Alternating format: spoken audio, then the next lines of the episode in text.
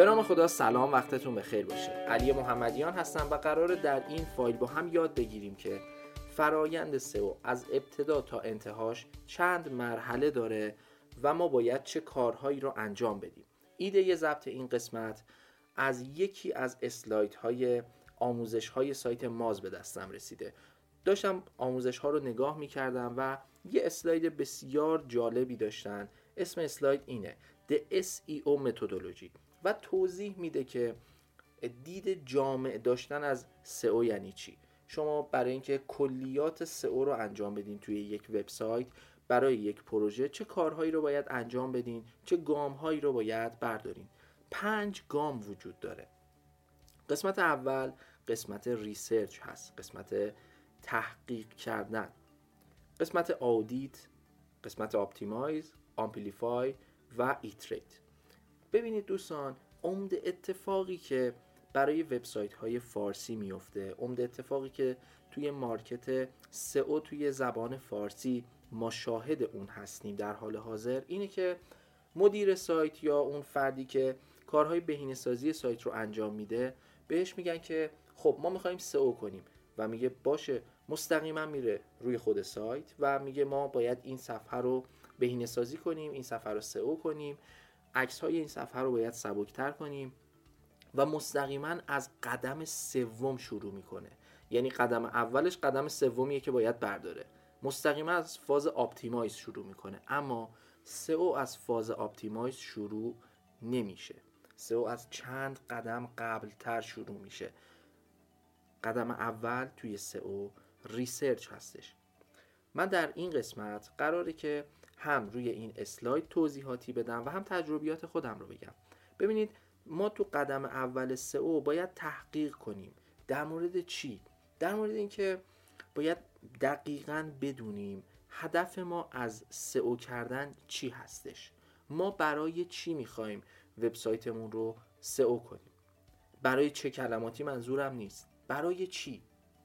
یعنی اگر شما یک وبسایتی دارین که به صورت فصلی دارین بازاریابی می‌کنید مثلا تورهای تابستان یا تورهای پاییز رو دارید بازاریابی می‌کنید براش آیا مناسبه که از خود پاییز شروع کنید؟ یا باید از 6 ماه قبل از اون شروع کنید به بهینه سازی کردن و بازدید کننده گرفتن از کانال موتورهای جستجو؟ یعنی از کانال ارگانیک شما مخاطب رو وارد سایتتون بکنید. آیا باید از همین حالا شروع کنید و همین حالا جواب بگیرید. یا اینکه باید از خیلی زمانهای قبلتر براش برنامه ریزی کنید. یا اینکه یک ایونتی وجود داره. مثلا یک نمایشگاهی قرار برگزار بشه و فقط این نمایشگاه یک بار برگزار میشه مثلا توی ایران و نیازی به سئو هم نداره.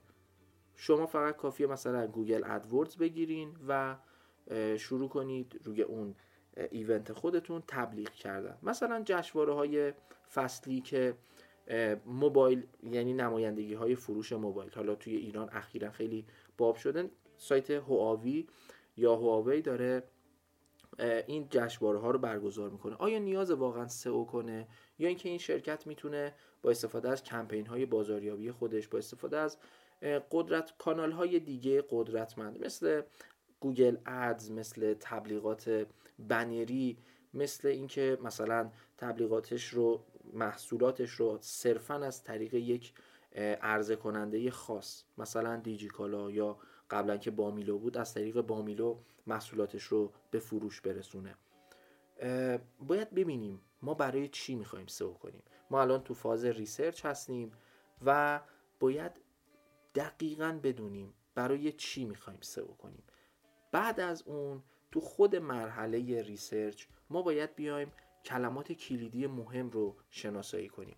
یعنی keyword research کردن یک مهارت بسیار مهمه که متاسفانه توی وبسایت های فارسی و توی فرهنگ فارسی زیاد ما بهش توجه نمی کنیم. شاید عمده چیزهایی که من توی زبان انگلیسی دارم می‌بینم عمده مهارت های بسیار مهم بحث keyword research کردن و شناخت مخاطب هستش.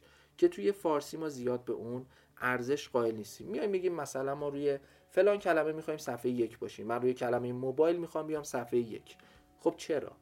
برای چی؟ اینها رو باید بپرسیم. آیا کاربر من آیا رفتار مصرف کننده من آیا رفتار اون شخصی که من مد نظر دارم واقعا اینه که میاد توی گوگل جستجو می‌کنه؟ آیا لازمه من اینقدر هزینه کنم بیام توی سئو بالا؟ یا می‌تونم از کانال های ارزونتر به این هدف خودم دست پیدا کنم.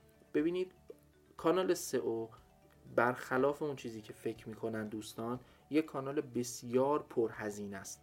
متا هزینه چون مستقیم نیست یعنی شما به صورت مستقیم الان پول نمیدین که تبلیغاتتون ران بشه و وقتی تبلیغاتتون تموم شد دیگه بازدید کننده نداشته باشین. زیاد هزینهاش به چشم نمیاد اما واقعا هزینه های سنگینی داره. هزینه های دیولوپر برای سایت هست هزینه های تولید کنندگان محتوا هست هزینه نگهداری محتوا هست هزینه استفاده از یک هاست خوب هست و اینا همه هزینه هاییه که به صورت غیر مستقیم و برخیشون مثل هزینه تولید کننده محتوا به صورت مستقیم روی هزینه های سئو تاثیر داره و هزینه های سئو هستن همه اینها. پس اگر به سئو به دید یک کانال رایگان نگاه می‌کنید جاشه که الان فکر کنید و تغییر بدین ذهنیتتون رو. خب پس باید قدم اول ببینیم که چرا می‌خوایم بیایم بالا توی سئو. کلمات کلیدیمون رو شناسایی کنیم رقبای خودمون رو رصد کنیم اونها رو آنالیز کنیم ببینیم که رقبای ما توی این صنعت روی چه کلماتی کار کردن چه کارهایی دارن انجام میدن چه کارهایی لازمه که ما انجام بدیم و استراتژی خودتون رو انتخاب کنید. یکی از اصولی ترین قدم هایی که باید انجام بشه و متاسفانه توی خیلی از سایت های فارسی انجام نمیشه. قدم دوم اینه که شما باید بیاید سایتتون رو از لحاظ وضعیت خودش شناسایی کنید. یعنی باید سایتتون رو بازرسی کنید. اسم قدم دوم ما audit هستش. شما باید بیاین ببینید که سایتتون آیا index میشه؟ حالا سایت خودتون یا سایت کارفرمایی که دارید براش کار انجام میدین. یعنی سایت client تون. سایت مشتری شما. آیا خوب ایندکس میشه این سایت؟ آیا دسترسی مناسبی داره؟ یعنی آیا من وقتی روی لینک ها کلیک می‌کنم به هدف خودم می‌رسم؟ مثلا یه منو نداره که هزار تا چیز توی اون منو باشه. آیا از لحاظ UI و UX این سایت از دارای استانداردهای کافی هست؟ اینا خیلی مهمه. آیا محتوای مناسبی داره؟ آیا اعتبار دامنه مناسبی داره؟ آیا spam score ش چقدره؟ دوستان من اخیرا یک پروژه گردشگری بزرگی رو داشتم بهشون مشاوره می‌دادم و خیلی جالب بود. ما بررسی کردیم این سایت رو و spam score این سایت 43 درصد بود. خیلی spam score بالاییه. نرخ اسپم بسیار بالاییه 43 درصد و خیلی کار می‌کردن و نتیجه نمی‌گرفتن. باید ببینید که آیا لینک هاتون index میشن توی گوگل سایتتون سایت قابلیت index شدن داره؟ یعنی indexation سایتتون چطوره؟ بازم برام یه موردی پیش اومده بود که داشتم بررسی می‌کردم و سایت رو که بررسی می‌کردیم سایت محتوای بسیار زیادی داشت اما index نمی‌شد. به خاطر اینکه محتواها توی دسته‌بندی ها قرار گرفته بودن و دسته‌بندی ها هم no index بودن. بسیاری از محتوای تولید شده index نمی‌شد و به سایت ضربه می‌زد. پس ما تا اینجا یاد گرفتیم که سئو پنج مرحله داره. مرحله اولش research هست تحقیق کردن. مرحله دوم audit هست. بررسی کلی سایت. یک بار کامل سایت رو بررسی کنیم. شاید قبل از من این سایت های که من مشاورشون با من بود یعنی من مشاورشون بودم قبل از من خیلی اومده بودن کار کرده بودن آقا باید محتواتون به این شکل باشه شما باید این کارها رو انجام بدین. اما یک گام رو بر نداشته بودن. و اون همین بود که یک بار نیومده بودن. سایت رو بررسی کنن ببینن که کدهای داخلی سایت به چه صورت هست. کدوم صفحات index هستن و کدوم صفحات no index هستن. و ما با برداشتن تگ no index کمک کردیم که حدود 2000 صفحه توی گوگل برای این سایت index بشه و سایت یک بازدید بسیار قابل توجهی رو تجربه کرد توی بازه زمانی کمتر از یک ماه.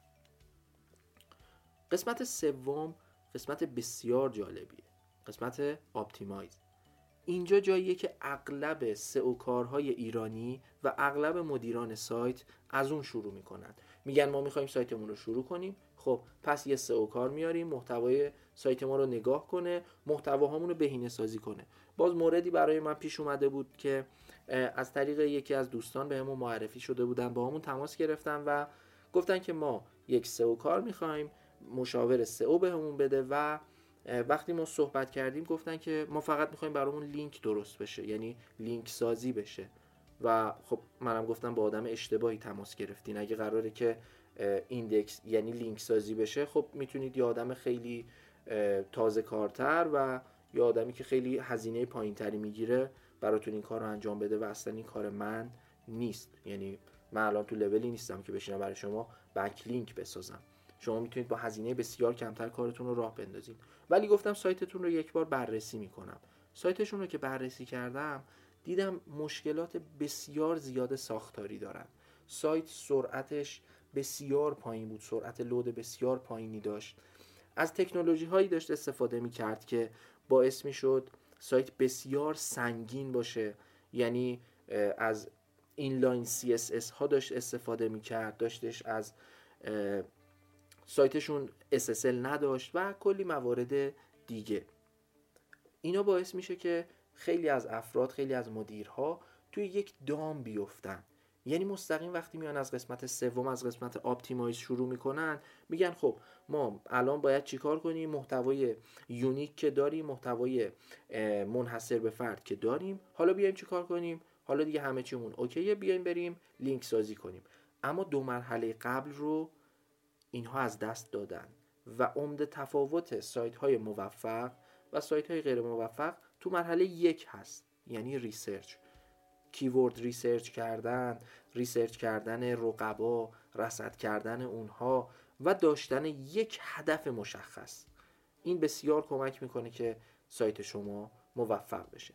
خب می‌خوایم با هم قسمت سوم رو توضیح بدیم قسمت optimize قسمت optimize در این قسمت شما باید کلیه کارهایی که در مورد سئو technical گفته میشه رو انجام بدین. کلیه کارهایی که در مورد on-page SEO گفته میشه اونها رو انجام بدین. یعنی یه محتوای خیلی خوب داشته باشین لینک سازی داخلی خوب داشته باشین UI و UX مناسب داشته باشین سرعت سایتتون مناسب باشه محتواتون محتوایی باشه که چشم کاربر رو خسته نکنه.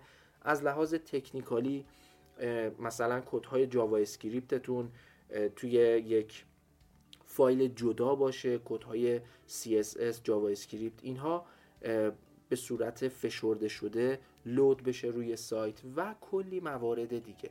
قسمت عمده ای که خیلی از افراد رعایت می‌کنن همین قسمت سوم هست. اما فقط همین رو رعایت می‌کنن و باعث میشه نتایج جسته گریخته ای بگیرن سئو یک پروسه کامله. شما باید این پروسه رو طی کنید و بعد از اونه که می‌تونید اندازه گیری کنید آیا موفق شدین یا نه. قسمت چهارم قسمت amplify هست. یعنی شما باید کارتون رو گسترش بدین. بیفتین رو دور تکرار. شما باید لینک های داخلیتون رو بسازین. سایتتون رو بهینه سازی کنین از لحاظ لینک ها توی social media ها کار کنید. کارتون رو گسترش بدین. یه کاری کنید که سئوتون فعالیت هایی که در راستای سئو انجام میدین گسترش پیدا کنه. اگر کانال یوتیوب ندارین کانال یوتیوبتون رو راه اندازی کنید. اگر مثلا توی سایت های وب تو فعالیت نمی کنید توی انجمن ها فروم ها اونجا فعالیت کنید ریپورت هاش بگیرید بیاید شروع کنید کانال تلگرام خودتون رو راه انداختن بیاین شروع کنید page اینستاگرام خودتون رو راه انداختن و به صورت جدی اونجا فعالیت کردن لینکدین خودتون فیسبوک خودتون. یعنی فازیه که شما باید گسترش بدین. فعالیت هایی که مرتبط با سئو سایت شما هست. و قسمت پنجم.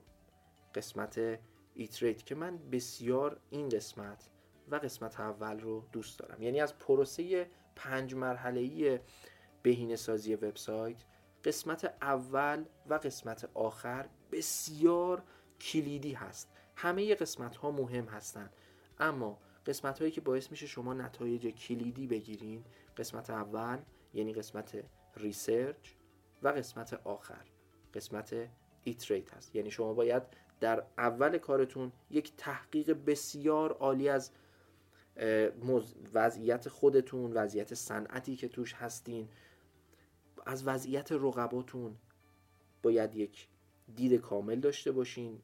به صورت کامل keyword research کنید و در قسمت آخر شما باید اندازه گیری کنید. باید گزارش بدین. باید همه چیزهایی که مرتبط با سئو هست رو اندازه گیری کنید. همه مواردی که مرتبط با بهینه سازی هست و تأثیر گذاره رو اندازه گیری کنید. با چه ابزارهایی؟ ابزارهایی مثل Google Analytics ابزارهایی مثل Google Tag Manager که کمک می‌کنه شما بتونید چیزهایی رو روی سایت اندازه گیری کنید که شاید اگر می‌خواستین خودتون کد نویسی کنید بسیار براتون سخت می‌شد. submit کردن یک فرم ارسال یک فرم درخواست تماس اینکه روی این دکمه چقدر کلیک می‌کنن کاربران تا کجای صفحه شما رو اسکرول می‌کنن یا ابزاری مثل ابزار هیت مپ همه اینها رو باید شما اندازه گیری کنید و گزارش بدین. به کارفرماتون به مشتری خودتون باید گزارش بدین. بگین ما چهار مرحله SEO انجام دادیم برای شما از این فرایند چهار مرحلهش رو انجام دادیم. مرحله پنجم ما باید نتیجه رو به شما نشون بدیم. ما این تیتر رو عوض کردیم و منجر به این شد که مثلا سی درصد نرخ کلیک بره بالا. ما این قابلیت فنی رو اضافه کردیم به سایت و باعث شد که نرخ خروج این صفحه از سایت ما 50 درصد کاهش پیدا کنه. خیلی اتفاق میفته. شما توی شرکت های بزرگ که تیم فنی هم دارن باید بتونید ایده بدید. یعنی قسمت بهینه سازی قسمت SEO باید بتونه ایده بده. بگه اگر مثلا توی این قسمت شما بیاین و یک قابلیت ثبت نام سریع ایجاد کنید یا قابلیت دسترسی به فایل های دانلودی بدون ثبت نام رو ایجاد کنید. احتمالا تایم آن سایت ما بره بالاتر. احتمالا کاربران بیشتری توی سایتمون ثبت نام کنند. و این هاست که شما رو متمایز می‌کنه نسبت به بقیه نسبت به رقبای خودتون. شما باید بتونید یک keyword research بسیار عالی داشته باشید و یک قسمت research بسیار عالی داشته باشید و در آخر بتونید اندازه گیری کنید و گزارش بدین. اندازه گیری کردن خیلی مهمه. تحقیق کردن هم خیلی مهمه. دوستان سئو داره به سمتی حرکت می‌کنه که دیگه به نظر شخصی خود من تموم شده اون دورانی که یک نفر میومد و آشنا می‌شد با روند بهینه سازی وبسایت و میمد هر وبسایتی که به دستش می‌رسید رو بهینه سازی می‌کرد. الان من دوستانی رو می‌شناسم که فقط تو هیته های خاص مثلا فقط تو زمینه فیلم و موزیک سایت ها رو بهینه سازی می‌کنن یا فقط تو زمینه گردشگری سایت ها رو بهینه سازی می‌کنن سئو دیگه داره تخصصی میشه و همه اینها به خاطر اون قسمت اوله. به خاطر اون قسمت research. یعنی شما باید domain expert باشین. شما باید متخصص یک حوزه‌ای باشین. علاوه بر اینکه متخصص بهینه سازی هستین باید یکی ترم انتخاب کنید برای خودتون و متخصص اون حوزه بشین. بیاین بگین که من متخصص بهینه سازی سایت های پزشکی هستم. حالا می‌تونید شما خوب keyword research کنید. به خاطر اینه که توی ایران قسمت keyword research اصلا مد نظرشون نیست. اصلا براشون ارزش قائل نیستن. و فقط میرن از ابزارهای رایگان استفاده می‌کنن. حالا یا ابزارهای پولی استفاده می‌کنن. کلمه کلیدی ها رو استخراج می‌کنن و هیچ برنامه‌ای براش ندارن. ولی وقتی شما دوره های خارجی رو میگذرونید می‌بینید که برای نوشتن یک title شاید سی تا تست بگیرن. شاید سی تا تست انجام بدن که کدوم title رو باید انتخاب کنن که بیشترین بازخورد رو داشته باشه. و این title ها از کجا اومده؟ از دل keyword research اومده. درست خود مهارت copywriting و مهارت title نویسی مهارت بسیار اساسی و کلیدیه و تخصص خاصیه. اما همه اینا از دل keyword research اومده. اینکه آیا من در مورد بازاریابی بنویسم یا در مورد marketing؟ در مورد کدوم باید مقاله تولید کنم؟ اصلا آیا منی که می‌خوام در حیطه مثلا سایت های بازرگانی مطلب تولید کنم و یه پروژه می‌خوام بگیرم در هیته سایت های بازرگانی آیا واقعا آشنایی با این هیته دارم؟ اصلا می‌شناسم رقیبای اصلیم چه کسانی هستن؟ سئو هر لحظه که داره میگذره داره سختتر میشه و این به نفع افرادیه که همین الان کارشون رو شروع کردن توی سئو هستن و دانش خودشون رو دارن افزایش میدن. ممنونم از این از شما که تا اینجا همراه من بودین. واقعا ممنونتونم. دوستان من پادکست هایی که دارم ضبط می‌کنم رو دوست دارم با حداقل کمالگرایی ضبطشون کنم و اطلاعات کاربردی و تجربیات خودم رو به شما منتقل کنم.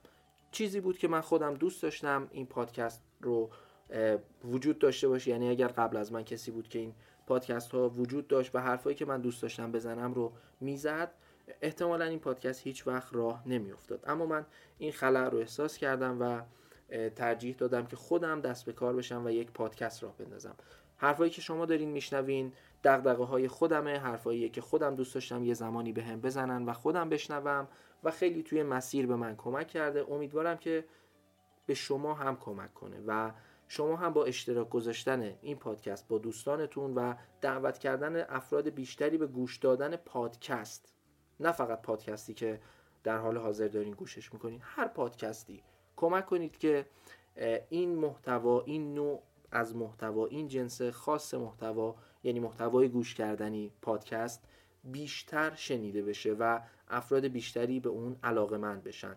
من همینجا مجدد از آقای علی بندری تشکر می‌کنم. که با اومدنشون توی پادکست فارسی یک جان دوباره به پادکست فارسی دادن. ممنونم ازتون. موفق و پیروز باشین.